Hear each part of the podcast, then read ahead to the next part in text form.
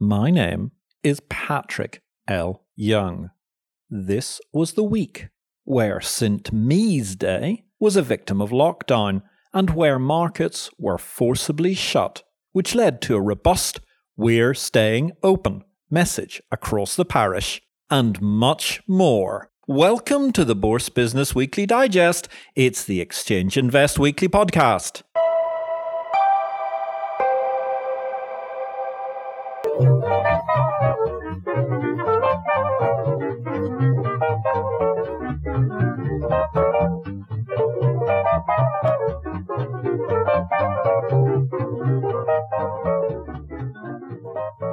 Episode 1 of this series, all those months ago, began by noting Charles Dickens' remarks in Bleak House. It was the best of times, it was the worst of times, and so on.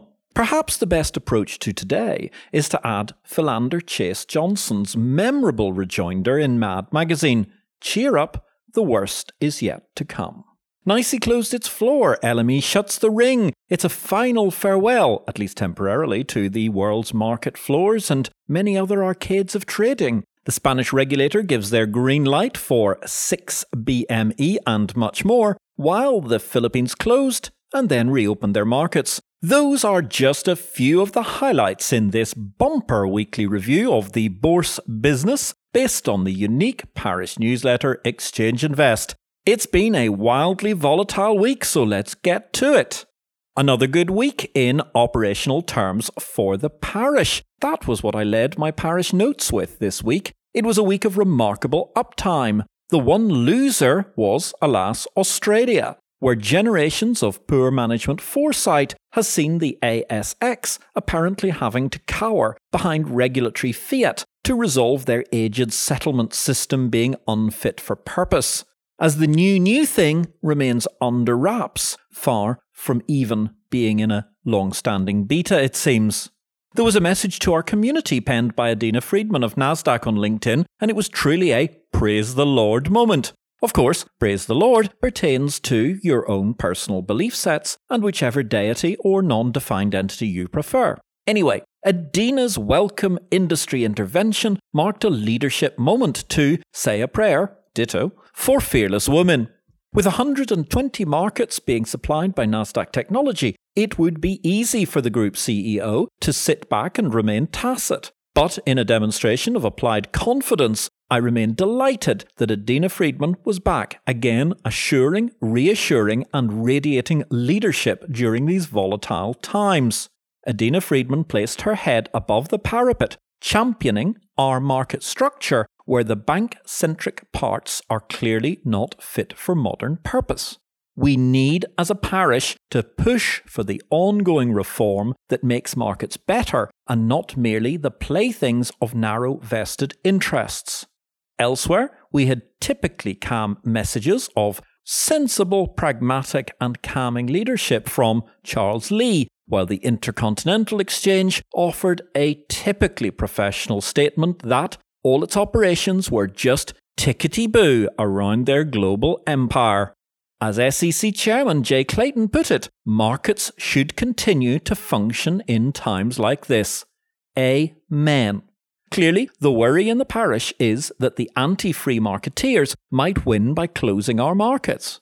It does not help that some misinformed folk who ought to cheer on the parish are aiding the forces of darkness and panic. Meanwhile, the ASX has landed itself in a pickle of its own making. It looks like the onion being unpeeled inferred a company whose chaotic attempts to maintain their monopoly stranglehold on settlement via CHESS is profiting by making a naked leap into DLT land, which has not merely failed to deliver so far, but actually opens to question just whether ASX is truly a viable long term steward of the settlement business. Nobody, so far as I can recall, on Sydney's George Street has ever supported the digital asset implementation being challenged by ASX. Rather, it has provoked outright hostility from everybody I have spoken to. The only thing holding ASX together currently is the stubborn arrogance of the regulator ASIC and a mentality which dates back to the Qantas protectionism of the 1970s and thus precluded better Australian economic growth. It's very sad because this one time champion of the capital market revolution, the Australian Stock Exchange, has failed to make a generational leap. At the same time, throughout the world, government is under duress, and it appears they have, well, to put it mildly, set the bar too high with anticipation of what they can do.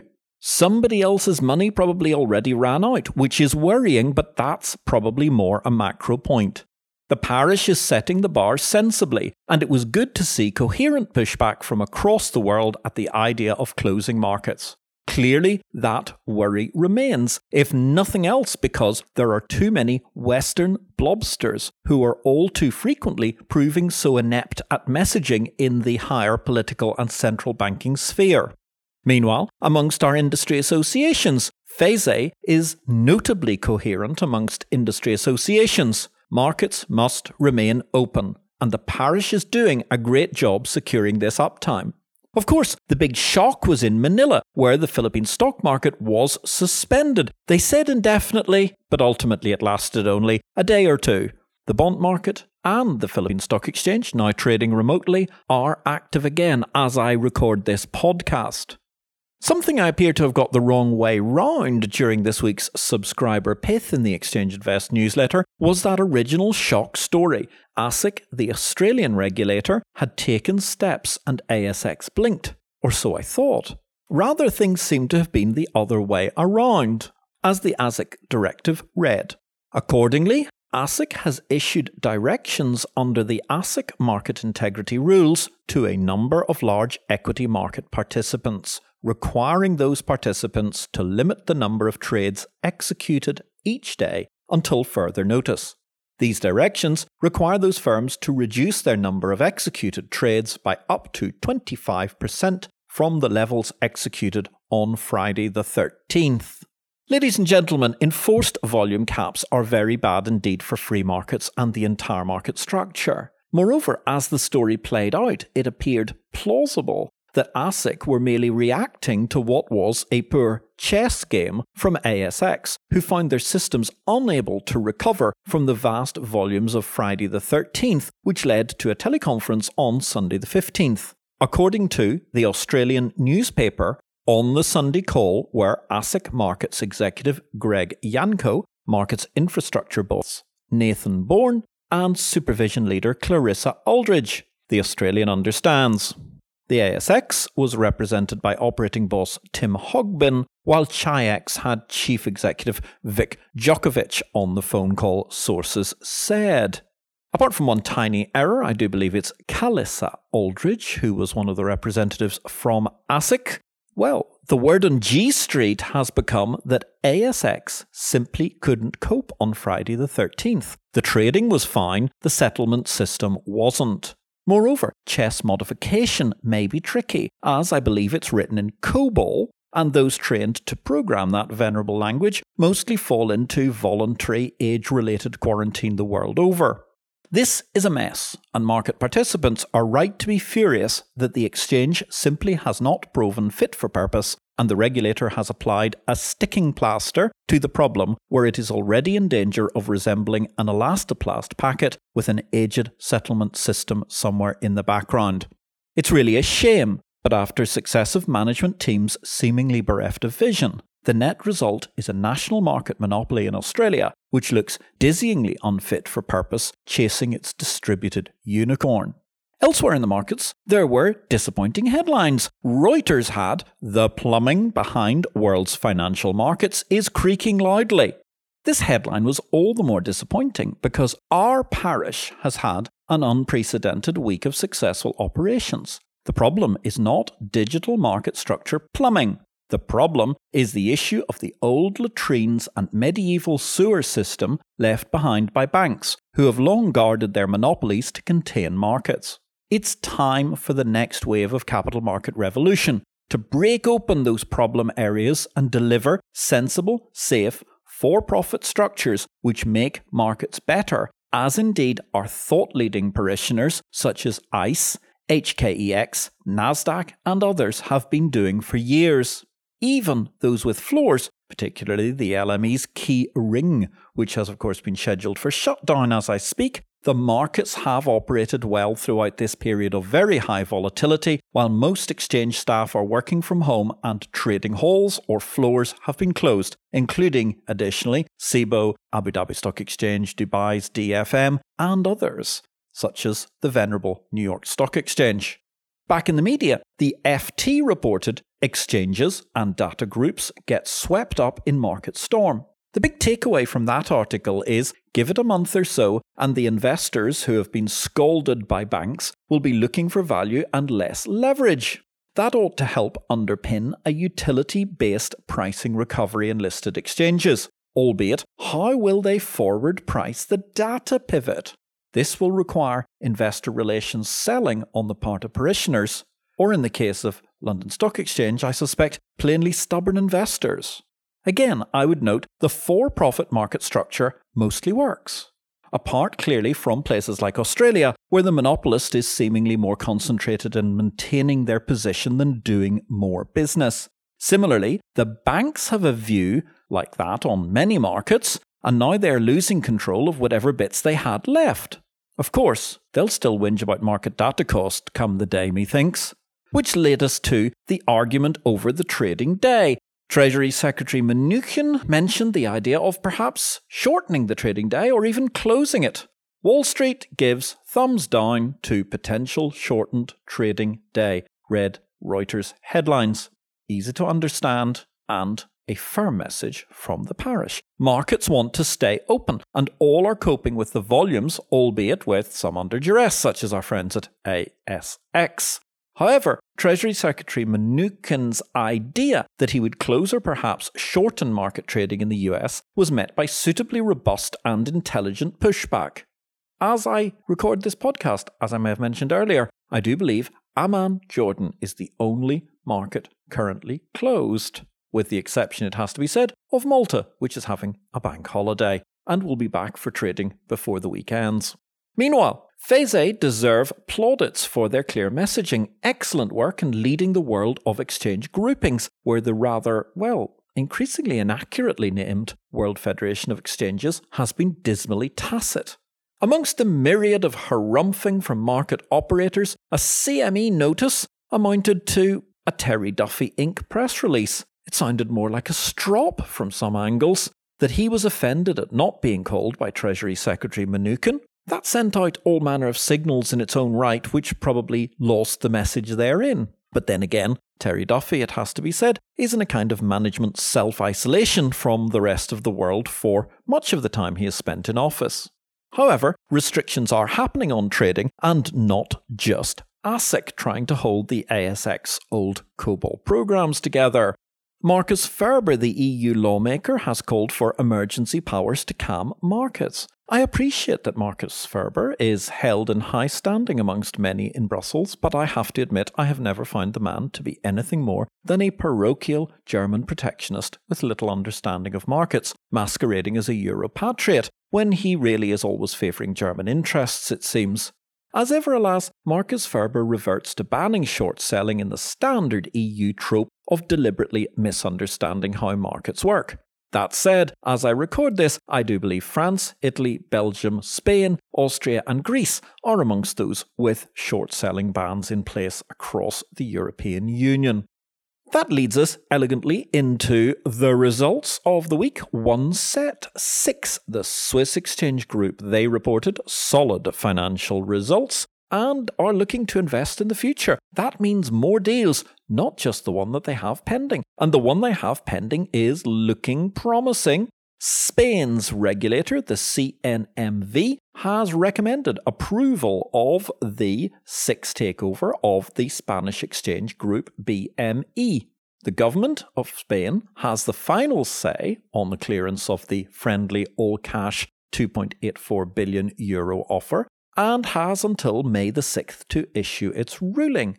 So far, so good, CNMV making a pragmatic pro market ruling at a time when all around there is fear and panic appearing in market regulation. Let's hope the Spanish government follows suit. There had been worries earlier in the week that Spain was going to block foreign strategic takeovers, but that news appears to be posited on bidders seeking post crash value, as opposed to those paying pre crash values like SIX. And given the way the market has come off, that would also seem to wipe out the possibility that Euronext are going to try in any way, shape, and form to trump the bid that SIX already have on the table for BME. Other interesting news this week backed the future of cryptocurrency. They closed their Series B funding and they raised $300 million from Microsoft and various other partners. Wonderful news all round. Equally, in terms of permissions, the London Stock Exchange got US approval for their Refinitiv deal. They say they're on track to complete despite EU coronavirus caution. On a normal Tuesday, any of those sorts of stories would have happened to have been the lead story. Such was the busyness of this week in Exchange Invest. So the United States of America have sensibly acquiesced to LSE's Refinitiv suicide note while the LSE reckons the EU won't delay.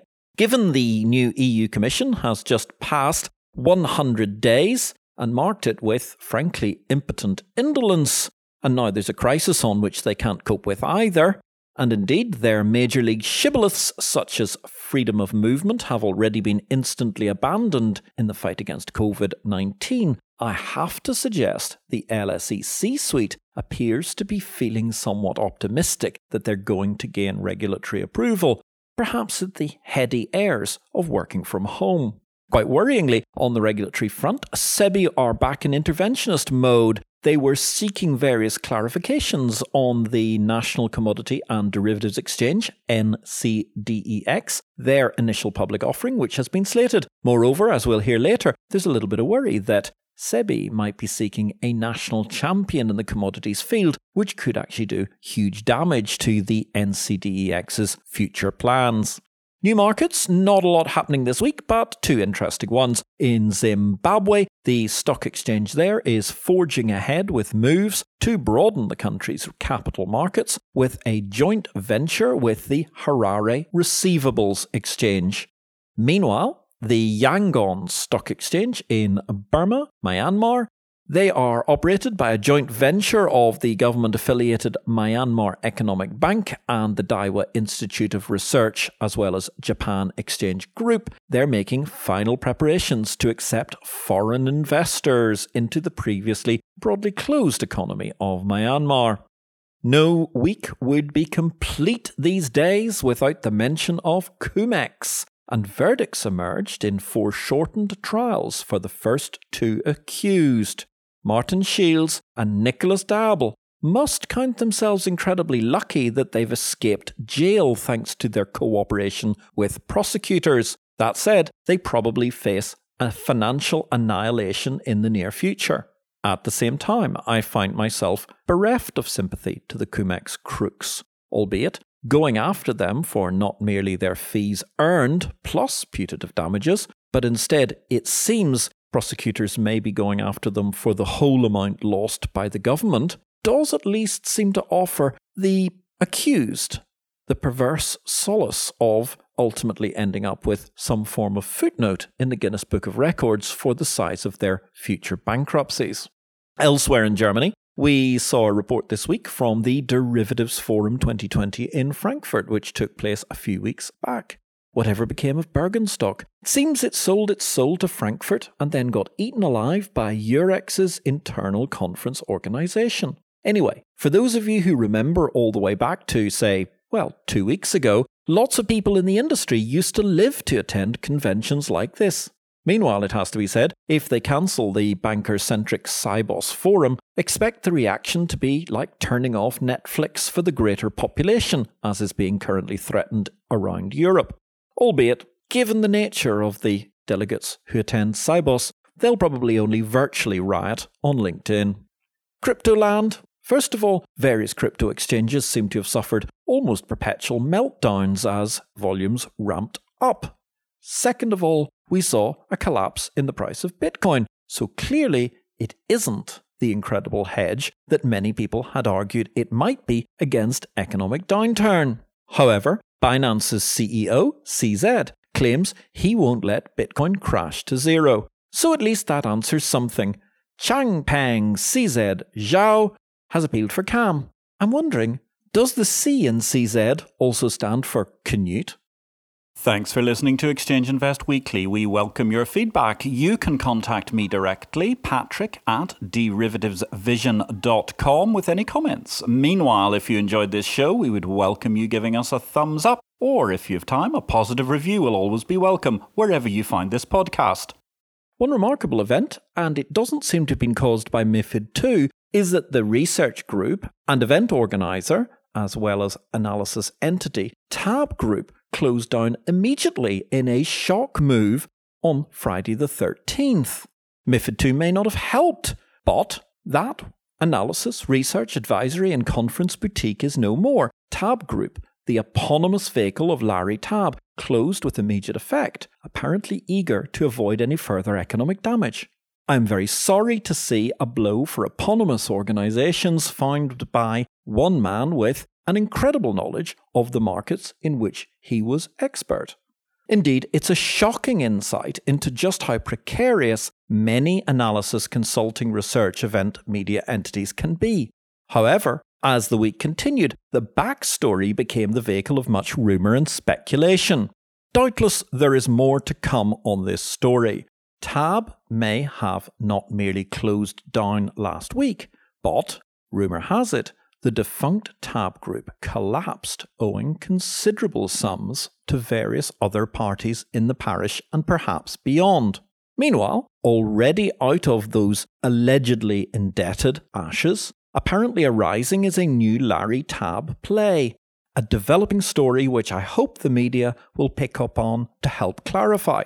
But presumably, there will be repayments aplenty before TABB related entities are deemed appropriate to ply their trade again in advising on public market structure. By the way, Exchange Invest is not a TABB creditor. We never had any business relationship with this unfortunate failure. Nor is, I have to say, in the current marketplace, Exchange Invest endangered like the dead TABB brand. However, if you know of or happen to be a refugee from the TABB forum or wherever and need more market pith to entertain your day, please sign up for the Exchange Invest Daily and don't forget to recommend the Exchange Invest Weekly podcast to anybody looking for the additional content.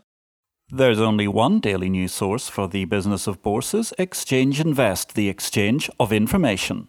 Exchange Invest publishes the daily digest of everything in the market structure industry around the world in a user friendly email briefing format from Monday to Friday. With additional pith by former Exchange CEO and long standing fintech pioneer Patrick L. Young, yes, that's me, Exchange Invest is the unique one stop shop for the daily news in markets, market operators, and related functions. Exchange Invest is available to subscribers at 200 US dollars per user per year or currency equivalent you can get more details at exchangeinvest.com or email me, patrick at derivativesvision.com. In People News, the highest profile tests for coronavirus of the week were, well, on the periphery of the parish, Michel Barnier, formerly an EU commissioner, of course, overseeing the financial markets, who's now the overall head negotiator for the European Union on Brexit. Alongside him, the head of the Mexican Stock Exchange, Jaime Ruiz Sacristan, both tested positive for coronavirus. All our best wishes to these gentlemen and all parishioners suffering from this and any other lurgies at the moment. Get well soon. Meanwhile, in product news, a deft letter from the Vienna Börse, Austria's listed companies, in an open letter to investors said, Don't shy away from this Austrian stock market right now. It's a sound approach. Full marks to Christoph Boschan and his team for organising this letter and the sound message underpinning the long term future of investment markets. Over in Abu Dhabi, there was some mention of ADNOC's oil production. More importantly, for parishioners, they mentioned the fact that this increasing production is expected to be traded on a new independent exchange, ICE Futures Abu Dhabi, which they are expecting to launch after the necessary regulatory approvals are obtained. No dates yet, but watch this space. UK property funds are amongst those under pressure in the current market volatility. Many UK funds forced to suspend property assets trading due to coronavirus volatility. And finally, a little word of congratulations. The Baltic Exchange, subsidiary of Singapore Exchanges, secured their EU benchmark status for their various provision of freight index services. Good for them. Regulation this week. EU have delayed their stress tests, hardly surprising because the simple answer is Are you stressed? Yes, is the answer from every bank across the globe right now, particularly many of those in the European Union. At the same time, there's a bit of a worry because SEBI, as I mentioned at the top of the show, are back in interventionist mode. They're looking at a China like model, one commodity, one exchange. That could be great news for MCX. It could be terrible news for NCDEX and other competitors. It's rather worrying, or to put it another way, standard SEBI procedure. Elsewhere, SEBI imposed some quite swinging fines on two different entities for fraudulent trading on the Bombay Stock Exchange's illiquid stock options. And something which more or less got lost amidst the welter of Euro comment given the corona COVID 19 market crisis and ongoing crashette the AMF, the French regulator, have floated the creation of a European digital lab for security token experiments in financial settlement. In the world of technology, uptime was obviously a great thing across the parish where pretty much every market came through with flying colours during the course of the last week. At the same time, despite the volatility, there were a number of tests ongoing. Dubai Financial Markets successfully implemented their largest ever technology upgrade adding the NASDAQ financial framework, which has been running smoothly for a week since its installation. It was also a good weekend for testing, respectively, for the Oslo Bourse and the Warsaw Stock Exchange, who are both on track with their systems upgrades. The Members Exchange, which is that buy side upstart looking to compete with the incumbent monopolies of NYSE and indeed NASDAQ, They've chosen NASDAQ technology to provide their market surveillance. And that brings us to Big World. It would be only fair to raise a last glass of cognac and smoke a cigar while musing on the iceberg of coronavirus and applauding the band for playing on despite the beastly chill as the ship is clearly sinking, ripped asunder in a titanic moment of panic. Well, I say, not so fast. Yep, I have had my moments of fetal market positioning of late, and I certainly see a lot of risk ahead. But while the stock market dips as it does, there are going to be fierce rallies. Moreover, I am not so sure the world isn't already working its way around this latest crisis, even as things look relatively bleak. I am not about to preach eternal boom, nor approach the Gordian, or Gordonian, I suppose one might say, after Chancellor Brown, not of proclaiming a Stalinist end to boom and bust, However, the current drop into bear market territory does have the air of dislocation and not death of an upswing about it. For one thing, the energy market pivoted this last week. Now that probably carries Russia into bankruptcy again, but hyper cheap energy with new reserves coming on stream suggests the biggest restraint on growth is government maintaining full blown Greta, which will be difficult in the face of an economically restive population. Yes, there are clear losers right now. Italy is probably closer to recycling value than a full payment for ancient Roman assets. However, if that blows Rome out of the Eurozone, what happens next? A lot of volatility, a lot more volatility, but probably a more coherent EU economy as Germany reshapes the euro as a new mark. Make no mistake, I doubt this economic cycle is going to survive, but I am not convinced it is over yet, and that will make for a very volatile year. Plus, the US and the European Union and many other central banks aside are throwing everything at this marketplace. In the US, particularly acutely, because they're throwing everything at the electoral cycle from 1500 Pennsylvania Avenue. The major risk may not be now, it may be as late as October or November. At the same time, the sun will shine, summer will arrive in the Northern Hemisphere, and those who like sport can watch great past events on YouTube. There's much to be cheerful about, as I am sure many will note, working from their kitchen tables across the parish these days, and looking into a garden they normally only see in daylight at the weekend. And therefore, let us never forget this fundamental truth as Margaret Thatcher said in a speech to the Conservative Party conference on the 14th of October 1983. The state has no source of money other than money which people earn themselves. If the state wishes to spend more, it can do so only by borrowing your savings or by taxing you more. It is no good thinking that someone else will pay. That someone else is you. There is no such thing as public money, there is only taxpayers' money. Ladies and gentlemen, we are missing Lady Thatcher more than ever as the world stage looks sadly socialist and panicked. As a postscript, in Europe, Swiss and EU authorities are looking to ban or curtail Netflix because they are using so much bandwidth. How now, Digital Europe?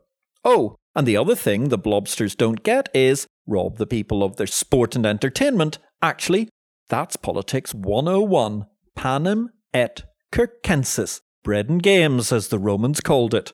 If you have not already, start pricing in political unrest on the mainland continent of Europe in the near future if things don't improve. That, of course, only makes the initial homage to Margaret Thatcher all the more poignant.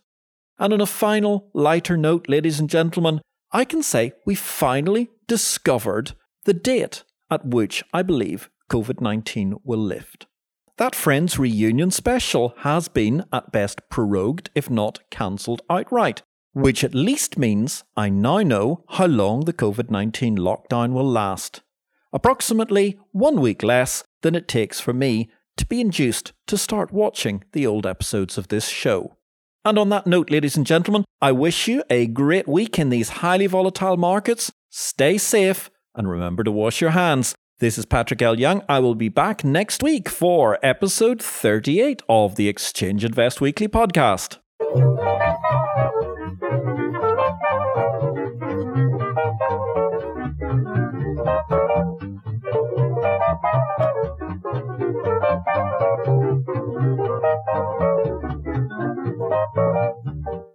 This show relates to the business of bourses. It is not to be construed as investment advice, nor are we making any investment recommendations.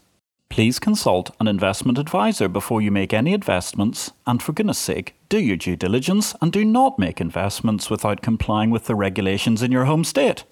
Exchange Invest cannot be held responsible for any investment decisions made as a result of our program, which is for entertainment purposes only.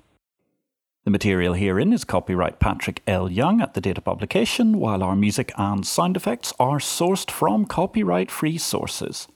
Thanks for listening to Exchange Invest Weekly, the exchange of information.